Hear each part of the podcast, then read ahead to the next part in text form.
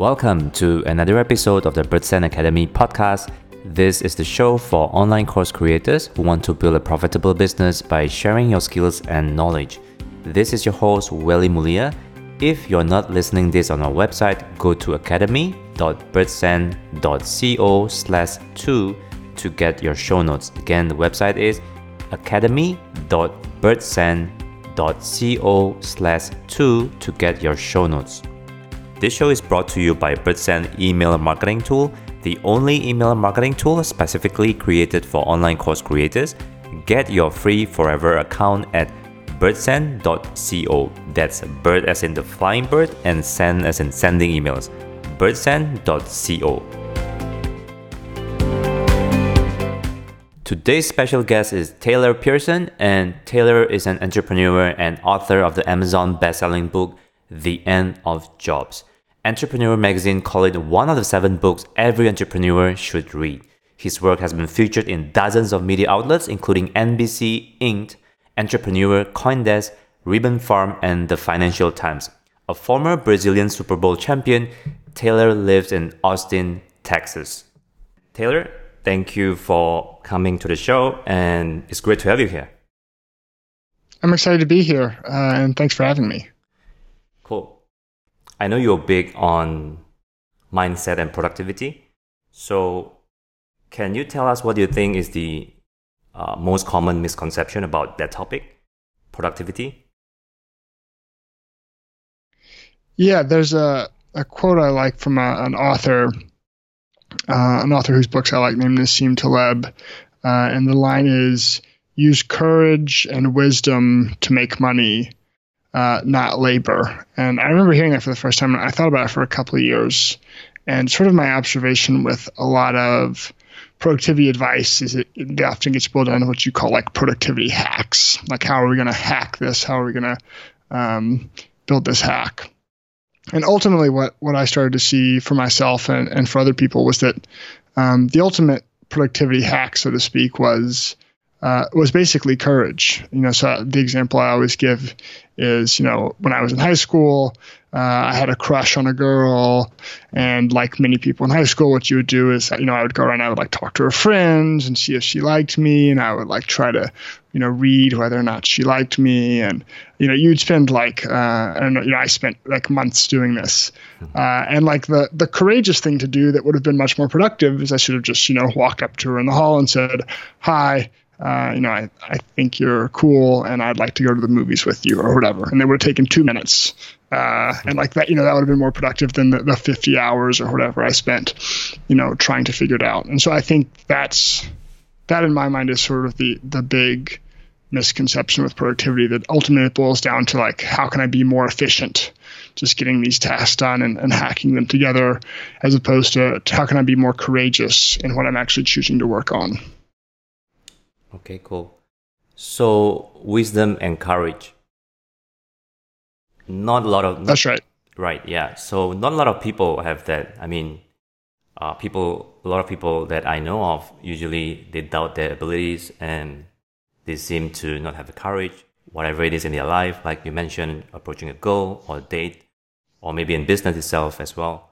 So how do you go find the the wisdom and courage that people need? Yeah, I'm, I'm not sure there's a an easy answer, or at least not a one size fits all answer. I think in terms of courage, one of the uh, heuristics, one of the rules of thumb that I come back to is from a book called The War of Art by Steven Pressfield, which is a wonderful book.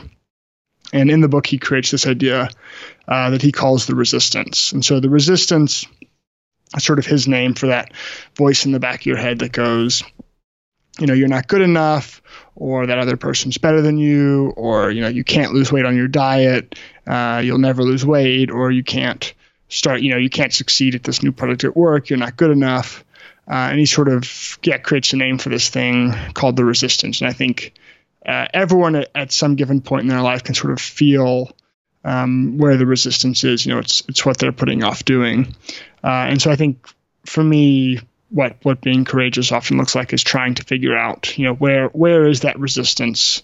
What's the thing that I'm um, sort of resisting doing because it's you know, it's scary. It's like going up and talking to the the girl or the boy and saying, uh, you know, I like you. Do you want to go to the movies with me?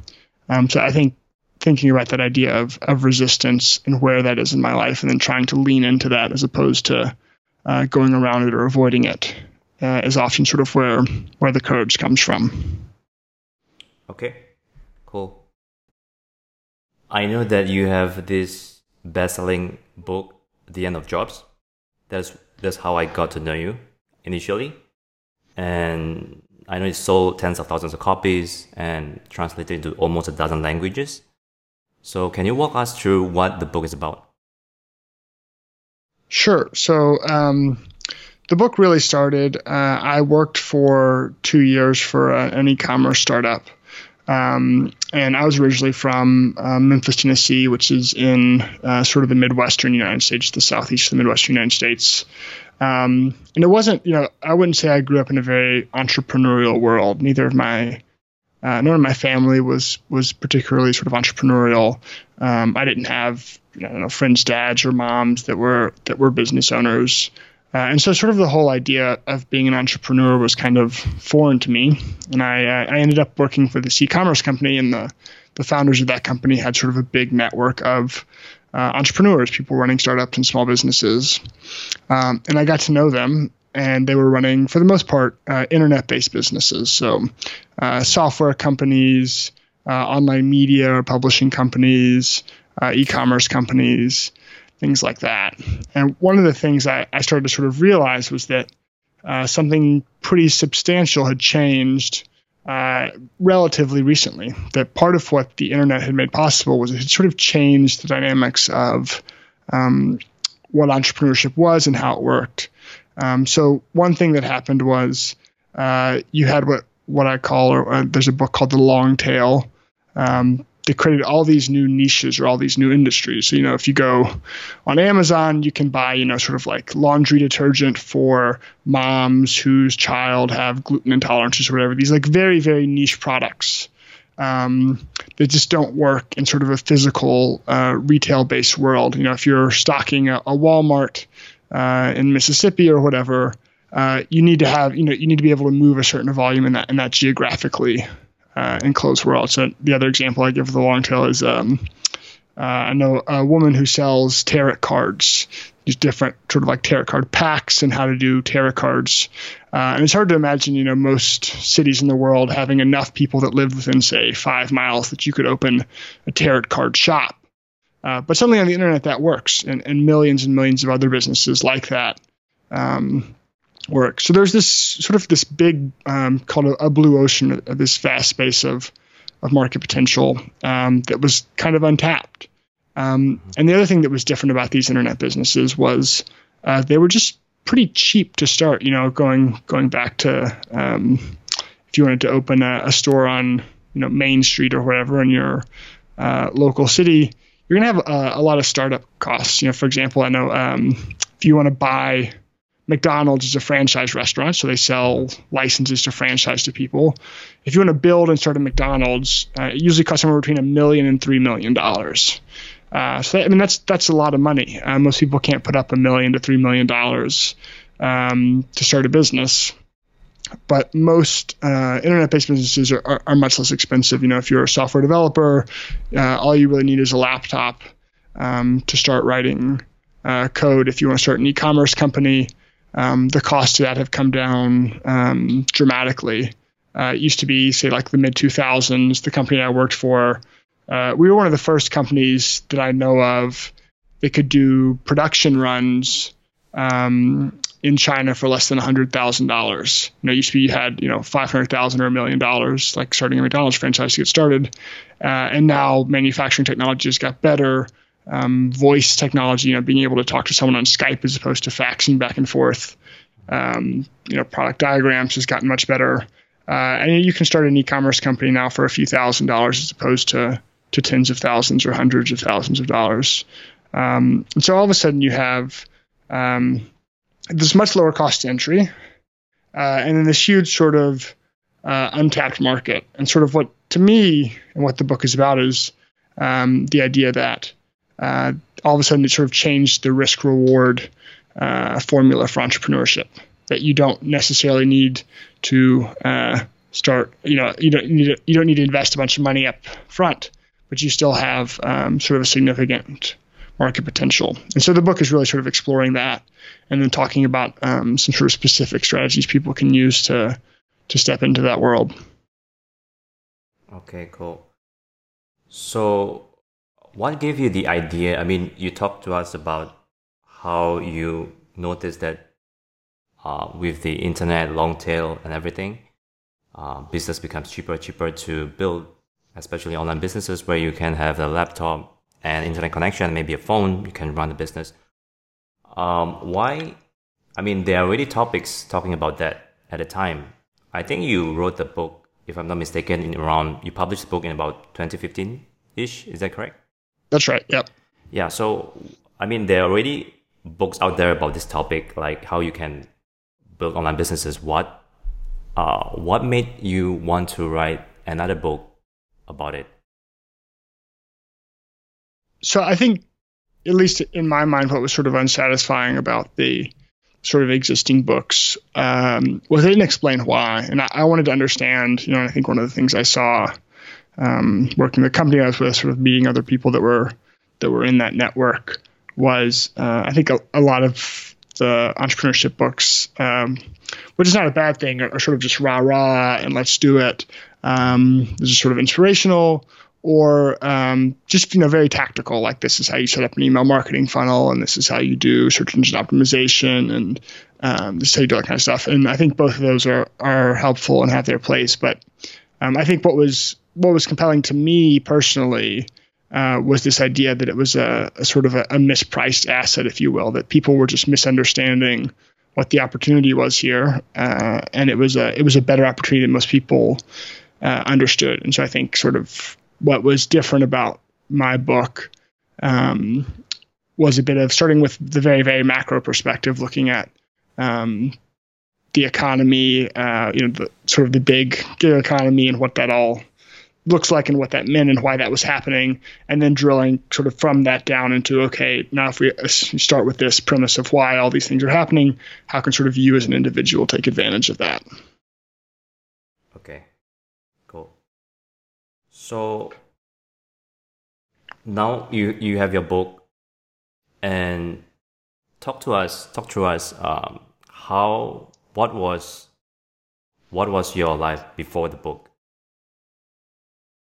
Like how you got to. I mean, you're you're, you're a best-selling author now, and you have uh, you work with people one-on-one. You coach people, other businesses, startups, and I, I also noticed that you have this portal the where you connect uh, people who are looking for jobs like internships with startups who are looking to hire kind of like an interns correct yeah that's right right yeah so so now that you have your credentials right now talk to us what was what was your life before all of this happened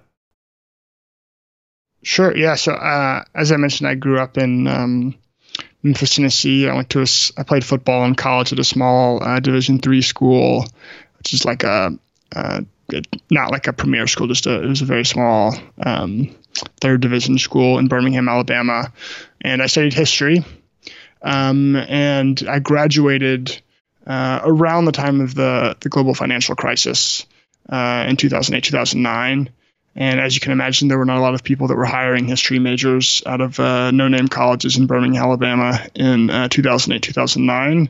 Uh, and so I started sort of exploring uh, other options. I worked for about a year as a medical interpreter. I had a minor in Spanish and I spoke pretty good Spanish. So I did um, sort of freelance um, medical interpreting. Uh, and then I got a job teaching English uh, in Sao Paulo, Brazil. So I was moved to Sao Paulo and was was living there, working at an English school. Um, and I started listening to podcasts. So I, I would teach classes in the morning. Uh, it was mostly teaching adults. So you know, I teach sort of before work and after work. Some kids, but you know, maybe teach from like 6 a.m. to 9 a.m. And then I'd have classes again for maybe uh, 3 p.m. to 7 p.m. in the afternoon. So uh, in the middle of the day, I, I, started sort of listening to all these uh, internet business podcasts, um, people talking about what it was like to run an online business and how it worked. Um, and at the time, I, I wanted to travel and I, I wanted to live outside the U.S. And so starting a, an online business seemed like a pretty interesting way uh, to do that. So I started uh, teaching myself search engine optimization. Uh, I built uh, a handful of sites that were basically um, ad supported sites uh, about different types of kitchen remodeling. And I was selling ads on those using a program called Google AdSense, where you can just sort of embed Google's code on your website and then you get paid for everyone that clicks on your ads. Um, and that turned into I got a job offer from a marketing agency uh, in Memphis, Tennessee. So I moved back to Memphis to take that job, um, mostly because I wanted to learn more. I felt like I could learn a lot faster working with a company than I could sort of doing things on my own. So I worked for that company for about a year. I got another job at the e-commerce company I mentioned to you. I worked with them for a couple of years, uh, and at that point felt like I, I had learned quite a quite a lot. I'd gotten to meet a lot of people. My network was a lot uh, bigger as a result of working for um, for those companies, uh, and just my knowledge and understanding of online business, how it worked, what to do, um, had grown a lot. And so at that point, I felt uh, a little bit of confidence to go out on my own and um, start doing freelancing. So I, I was marketing, freelancing, um, doing mostly SEO and email marketing is my my background. Um, and during that first year that I was um, working for myself. I, uh, I wrote the end of the jobs sort of as a, a side project. I'd wake up sort of an hour earlier in the morning and I would just work on it for an hour in the morning um, and sort of do my regular work the rest of the day. Um, and then, yeah, it came out in 2015, as you mentioned. Uh, it did much better than I expected. Uh, I hoped it would sell. You know, I said if it sold a thousand copies, I would be happy. And I was fortunate that it ended up selling a lot more than that, and uh, has opened up a lot of cool new opportunities for me. So how did um, the next step, the next phase of your, I mean, after end of jobs, you have this. What was the website about the where you connect the intern and people who are looking for interns? Yeah, it's called Get Apprenticeship. So one of the ideas I talk about in the end of jobs is this notion of uh, this notion of apprenticeship. So you know, when most people think of uh, apprenticeships, um, this is less so in Europe um, more so in in the U.S. at least. You know, you typically think of like the blacksmiths in the Middle Ages, um, sort of this this ancient thing. But you know, the idea is is relatively simple, right? You come, uh, you get a job uh, working for someone that sort of teaches you their trade, and or, you know, over a number of years you learn to develop that trade, then you sort of strike out on your own and do it. And so that was sort of a pattern I saw, you know, both with myself um, and with a lot of other people that had been successful in online businesses, is that had either formally or informally some sort of apprenticeship position where they spend a few years working with someone. Um, it was more experience and sort of teach them some of the uh, some of the trade. And so the the website you mentioned, Get Apprenticeship, is a, basically a matchmaking service trying to connect people looking for those sorts of apprentice positions with um, internet-based businesses and startups that are looking to hire. Okay, so these interns are they getting paid, or is it like uh, I am working for free in exchange for experience? Yeah, they're, they're jobs. You get paid. Okay. They're they're entry level jobs. Okay, and then as as the owner of the platform, get apprenticeship, you would get a fee from the companies. That's right. So we, we charge a fee, uh, a listing fee to advertise, and then we also have a matchmaking service where companies can pay us, and we'll uh, not just post sort of their job posts, but we'll uh, promote it to our, database and to some other external sites, and we'll help them filter candidates and screen candidates for them. Okay, cool. So just now, when you were mentioning about you were working, um, and then after that you were freelancing, what made you? I mean, what made what gave you gave you the courage to to quit your job and then start freelancing? Were you were you doing kind of like part time before you actually quit, and then you get you got to a point where you get uh, already have a few clients, and then you quit your job, or how how does that work? So uh, part of the reason I, I, the job ended was the company I was working for was uh, was in the process of being sold, uh, and so I sort of knew the job was um, uh, was going away, or at least was going to sort of change dramatically. Um, so I think that was certainly certainly part of it. Um, as I mentioned, I, I had as a result of working for that company, I'd been pretty actively sort of um, building out my network. I'd started a sort of a personal blog, which I still operate, but uh, at the time mostly talking about marketing and case studies, and sort of started to build a little a reputation um, within my personal network as you know being someone that knew what they were doing and, and was something someone you know that had experience and people would want to work with. So uh, yeah, when, when I left the position, I, I it, the first few clients were sort of people that I that I knew that trusted me, um, that I I felt like I could start with pretty quickly, uh, and then I think also it was um, I had some money saved up, and I just sort of said, you know, I'm I'm going to try this, and if it doesn't work by the time I get down, you know, by the time I burn through this much money, um, I'll just go get another job. And I felt at that point pretty confident that if I wanted to get another job doing the same thing I was doing, I could I could find another job. Okay, cool. Yeah, the reason why I ask is because uh, a lot of listeners are in the are in the position that I mean, this podcast show is for online course creators, and not all of them have are into this full time. So some are even starting new. So and a lot of them already have their day jobs. So yeah, with your courage, you have the confidence to know that uh, you have a few clients that you, you have you can take with you.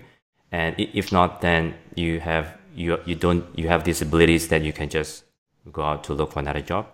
So that's the reason why i asked you because i want to inspire all the other listeners that who are still having a day job and maybe they are trying to start this online course business then they can start part-time and then transition from there so that's why i asked you the question yeah i mean the example i always give or often give uh, that I speak talk about in the book is I call it stair stepping. So I think what's different about uh, a lot of these online businesses, like online courses, is you can get started. Uh, yeah, you can get started part time and you get started relatively inexpensively. If you want to set up an online course, and uh, you know even if you only get you know five students or whatever in your first year, and you're just doing it on Saturday mornings or whatever, um, that's something you can do, and it's not like you know you're sort of opening a piece of real estate where you're paying three thousand dollars a month or something uh, to have the store, and like you know, it really has to work out of the gate. And so I think it is uh, it's a lot more feasible uh, to sort of start small and build up. And at least for me, I mean, I was I was fairly active as as a blogger uh, for about two years, and that was my my side. project. You know, I would work on that on the weekends. Um, in between my jobs, and that sort of gave me a bit of a a platform both to launch the book and to get clients uh, after I ended up leaving. Cool. So, what do you think is the number one problem for people who can who cannot seem to reach their goals? Yeah, it's a good question. I think, you know, obviously these things depend a lot on on the individual. I think some of the common issues I see um, one I would call sort of like a lack of uh, definition. Um, that often the goal is uh, is vaguely defined. Sort of, you know, one of my uh, rules of thumb is like, can you break this goal down into tasks, which can be done in an hour or less, uh, and, and, get and get it more defined. So you to say out like, okay, I want to you know start a successful business. Okay, like can, can we unpack that uh, into to one hour task, uh, and then can we think about like how do we just get those tasks done? So I think a lot of times it gets sort of nebulous and it seems like a big thing and people are, are slow to get started. So um, unpacking it, defining it more clearly, uh, and breaking it down, I think makes a big difference. Um, and I think the other thing that I think a lot for me personally is what I would call like speed of implementation. Um, that a lot of people that I see that are successful as um, entrepreneurs and freelancers um, are are very quick at sort of going from I have an idea to um, you know I've launched this idea in the world in some way. So I, I'm a big Twitter user. I think in some ways Twitter is kind of a cool example of that. You know, I'm thinking of something walking to the gym on Tuesday, and I can open my phone and I can put it on Twitter and I can uh, implement. Know, I can get that thought out into the world pretty quickly. Um, so yeah, I think that's that's another big component that I see as sort of a common theme. Okay, so uh, speed of implementation, interesting. And you mentioned you can put your thoughts into a Twitter. And do you usually get, I mean, so you ask people about your idea in Twitter, or what it, it, it was phrased as a question, or are you were you just posing your thoughts to get feedback? Uh, just po- just posing thoughts. I think it's an example. I think what uh, happens to a lot of people, and, and certainly still happens to me, uh, that I try to work on is um, coming back to this sort of idea of resistance. Like you, you have an idea, and you're like, oh, I don't know if it's going to be good. I don't know if it's going to work. I don't know how it's going to go. And you know, you spend two hours thinking about this thing. Uh, that you probably could have actually done in like 15 minutes. Uh, and so just doing the thing uh, and then figuring out later if it works. Uh, it, in most cases is a lot better. You know, if you're dealing, you know, especially with, you know, if you're running a nuclear power plant, sure you can't do that. But if you're running a software company, or you know, you're building an online course, or you're tweeting, uh, it does. You know, I've got lots of dumb tweets that I've done over the years, and and it doesn't really matter, and no one cares, and they sort of disappear into the ether of Twitter or whatever. But sort of building that muscle. Um, of being willing to to implement quickly, I think uh, that cumulatively ends up making a pretty big difference. Okay. And then your first point about the lack of definition, which is being vague. And you mentioned about breaking down into tasks, specific tasks that you have to do. A lot of people are, especially online businesses, they they have a lot of things in their mind as you probably have heard about information overload so they see that um, this, they read this blog post and or they attend this webinar or they listen to this podcast and everyone is saying different conflicting things. So how how can one know the how to break the task down into specific tasks? I mean which is the best way to go? Because different experts give different advice. So how do you know which one to follow to to let's say um, define that okay I have to do this this this this this to reach my goals. What is your what is your take on that?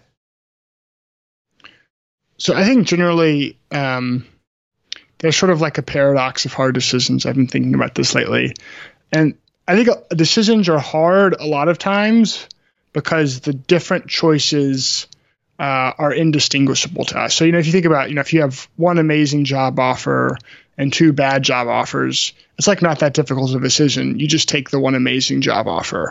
Mm-hmm. Uh, if you have three amazing job offers, it becomes like a really difficult, agonizing decision because they all, you know, they, they all look amazing. And so I think, uh, you know, a lot of these times you like read this course, you read this blog post, you watch this webinar, you go to this podcast, uh, and they all three seem like uh, reasonably good ideas. Um, either one, they're just all reasonably good ideas, uh, and it doesn't actually matter which one you implement because they'll all work about the same. Uh, or two, uh, you just don't have enough knowledge about it yet to figure out uh, which is the best way. And I think the best way to get that knowledge is normally just to pick one of them uh, and do them even if it's not uh, even if it's not the right thing. And then you can look back in retrospect and go oh actually now that i've done that i learned that you know x y and z didn't work and a b and c did and i should do more of a b and c and less of um, x y and z. Okay cool. I like that. Yeah. Because many times we we cannot see too far into the future. I mean it's, it's always good to have long-term goals but a lot of times when it comes to doing things we just like you said, pick one, and then from there it will lead to other things that we previously didn't think about and previously thought it was impossible. But after doing these things, then um, things get clearer. Yeah, so I like that. What is your advice for people who want to boost their efficiency and productivity in terms of their since this is a business podcast show, so in terms of their business, how can one boost their efficiency and productivity so that they get the most things done in the less amount of time? Sure. So I think we talked a little bit about sort of courage and the resistance and that idea of of leaning to the resistance. I guess I'll speak a little bit to the idea of um, wisdom or what you might call, you know, like work smarter, not harder is, is often one of the phrases that gets tossed around. Um, I guess one te- technique that I found very helpful that I've um, taught to a fair number of people and, and seems to be generally helpful um, is what I would call like time blocking or, or time chunking. Um, so there's a, an essay from a, a, writer I like named Paul Graham. Uh, he calls it makers and manager schedule. So uh, maker schedule, you know, this is someone, this could be an artist painting a piece of art. It could be a, a, developer writing a piece of code. It could be, you know, someone building an online course. It could be someone writing a blog post. You typically need sort of these these big uninterrupted blocks of time, you know, two, three, four hours to just sit down and work on the thing. Um, and then managerial work, you know, taking meetings, answering email, can sort of be broken up into maybe 30 minute blocks or an hour blocks where you're sort of switching between things. Um, and sort of the idea here, right, is there's there's this task switching cost. If you go from uh, working on, uh, you know, your detergent business to you know, doing accounting for um, some other business or whatever, you have to sort of like load up all that mental RAM of what's going on. So to the extent you can sort of group like projects together uh, into to blocks of time, uh, I think that's a lot better. And so generally, I think what that looks like for most people is uh, looking at your day uh, and breaking it up into two or three blocks of time. So, you know, maybe there's um, 9 a.m. to noon, and you take a break for lunch, and there's 1 p.m. to 4 p.m., and, you know, you'd go for a walk, and then there's, you know, 5 p.m. to 7 p.m. or something like that. And figuring out, you know, how can I sort of like group and chunk things together. Okay. So, maker is the one where you a lot of you have to spend the time to do a lot of creative tasks like you said and then the manager. What is the manager? Uh, so the manager's like you know you think of like what does what does a middle manager role do at, at most large companies right there uh, in a lot of meetings they're answering a lot of email um, they're doing these sort of smaller tasks it doesn't you don't really need you can answer email for 30 minutes uh, you just open the email and pick the first message and start going uh, you know if you wanted to write you want to do sort of a bigger creative project you want to you know write um, write code or you want to write a blog post or you want to make a uh, sort of outline your course. It's hard to do that in sort of like 15 minute or 30 minute chunks, right? Because you sort of got to think about it, load up all the mental RAM.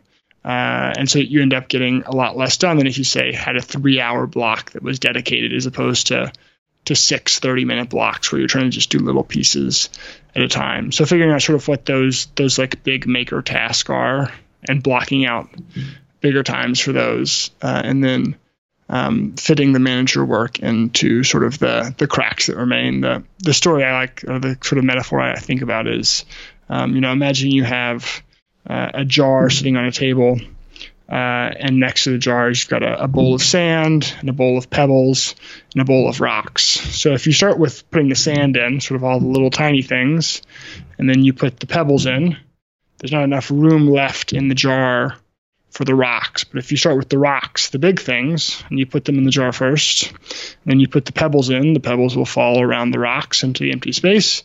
And then you put the sand in, and the sand falls around the pebbles to the empty space. You're able to fit everything uh, into the jar. Right. Yeah, that's very smart. And I like that analogy. So the sand is basically those little unimportant things that need to be done in a business, but it's not that important, but you need to get it done in order to have the business to continue, correct? That's right. Okay, cool. Yeah, so basically when you are, you say, uh, separate your time into chunks and then you spend, for example, three hours on the maker stuff. And does that mean that within these three hours, you don't, you don't get interrupted like because you know now everyone is um, ADD and then they keep checking their phones or maybe go to social media to check their uh, if someone has liked their post. So are you saying that if we block out say three hours to do this to write this article, then don't do anything else? That's right. Okay, cool. So if you can only give one advice to people who want to build a successful business, what will that be? I guess the thing I wish you know someone had told me was um, I think pick something you want to spend uh, at least a few years of your life working on that um, most businesses, the, the returns don't come after one year or two year or three years. They come after five years or seven years or 10 years. So thinking about, um, you know, what's something you care enough about that is something you could see yourself spending, um, you know, three, five, seven, 10, 15, 20 years on, um, is a good sort of, uh, rule that, that most of these, most businesses don't do well at first. It's sort of a, a very slow start, uh, and then the returns come longer down the line. So you want to make sure it's something that you care enough about to stick with for a long time. Okay, cool.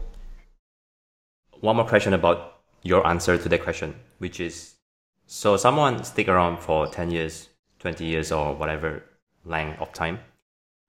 How is a long time, right? How are they, how can they see that this is something that I mean they are passionate about the subject, but how can they see that this will be something that's profitable uh, financial wise? Because running a business, you need money to sustain the business.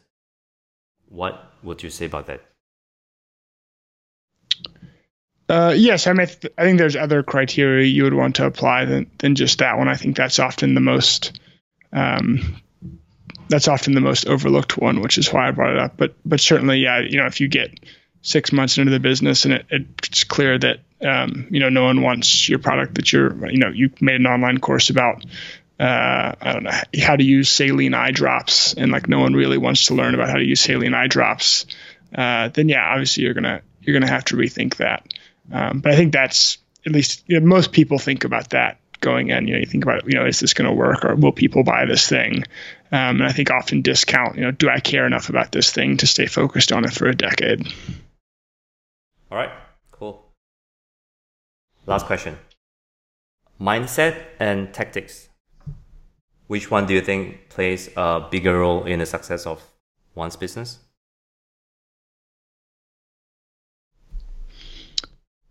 Uh, I mean, I think they feed off each other. Um, you know, often going back to sort of the idea of um, of speed of implementation, often you know implementing the tactics quickly, even uh, even without knowing sort of where it's going to go or exactly how it's going to going to pan out, can sort of be a, a self fulfilling prophecy. It can it can just end up working out um, out of a certain type of you know just like serendipity or persistence.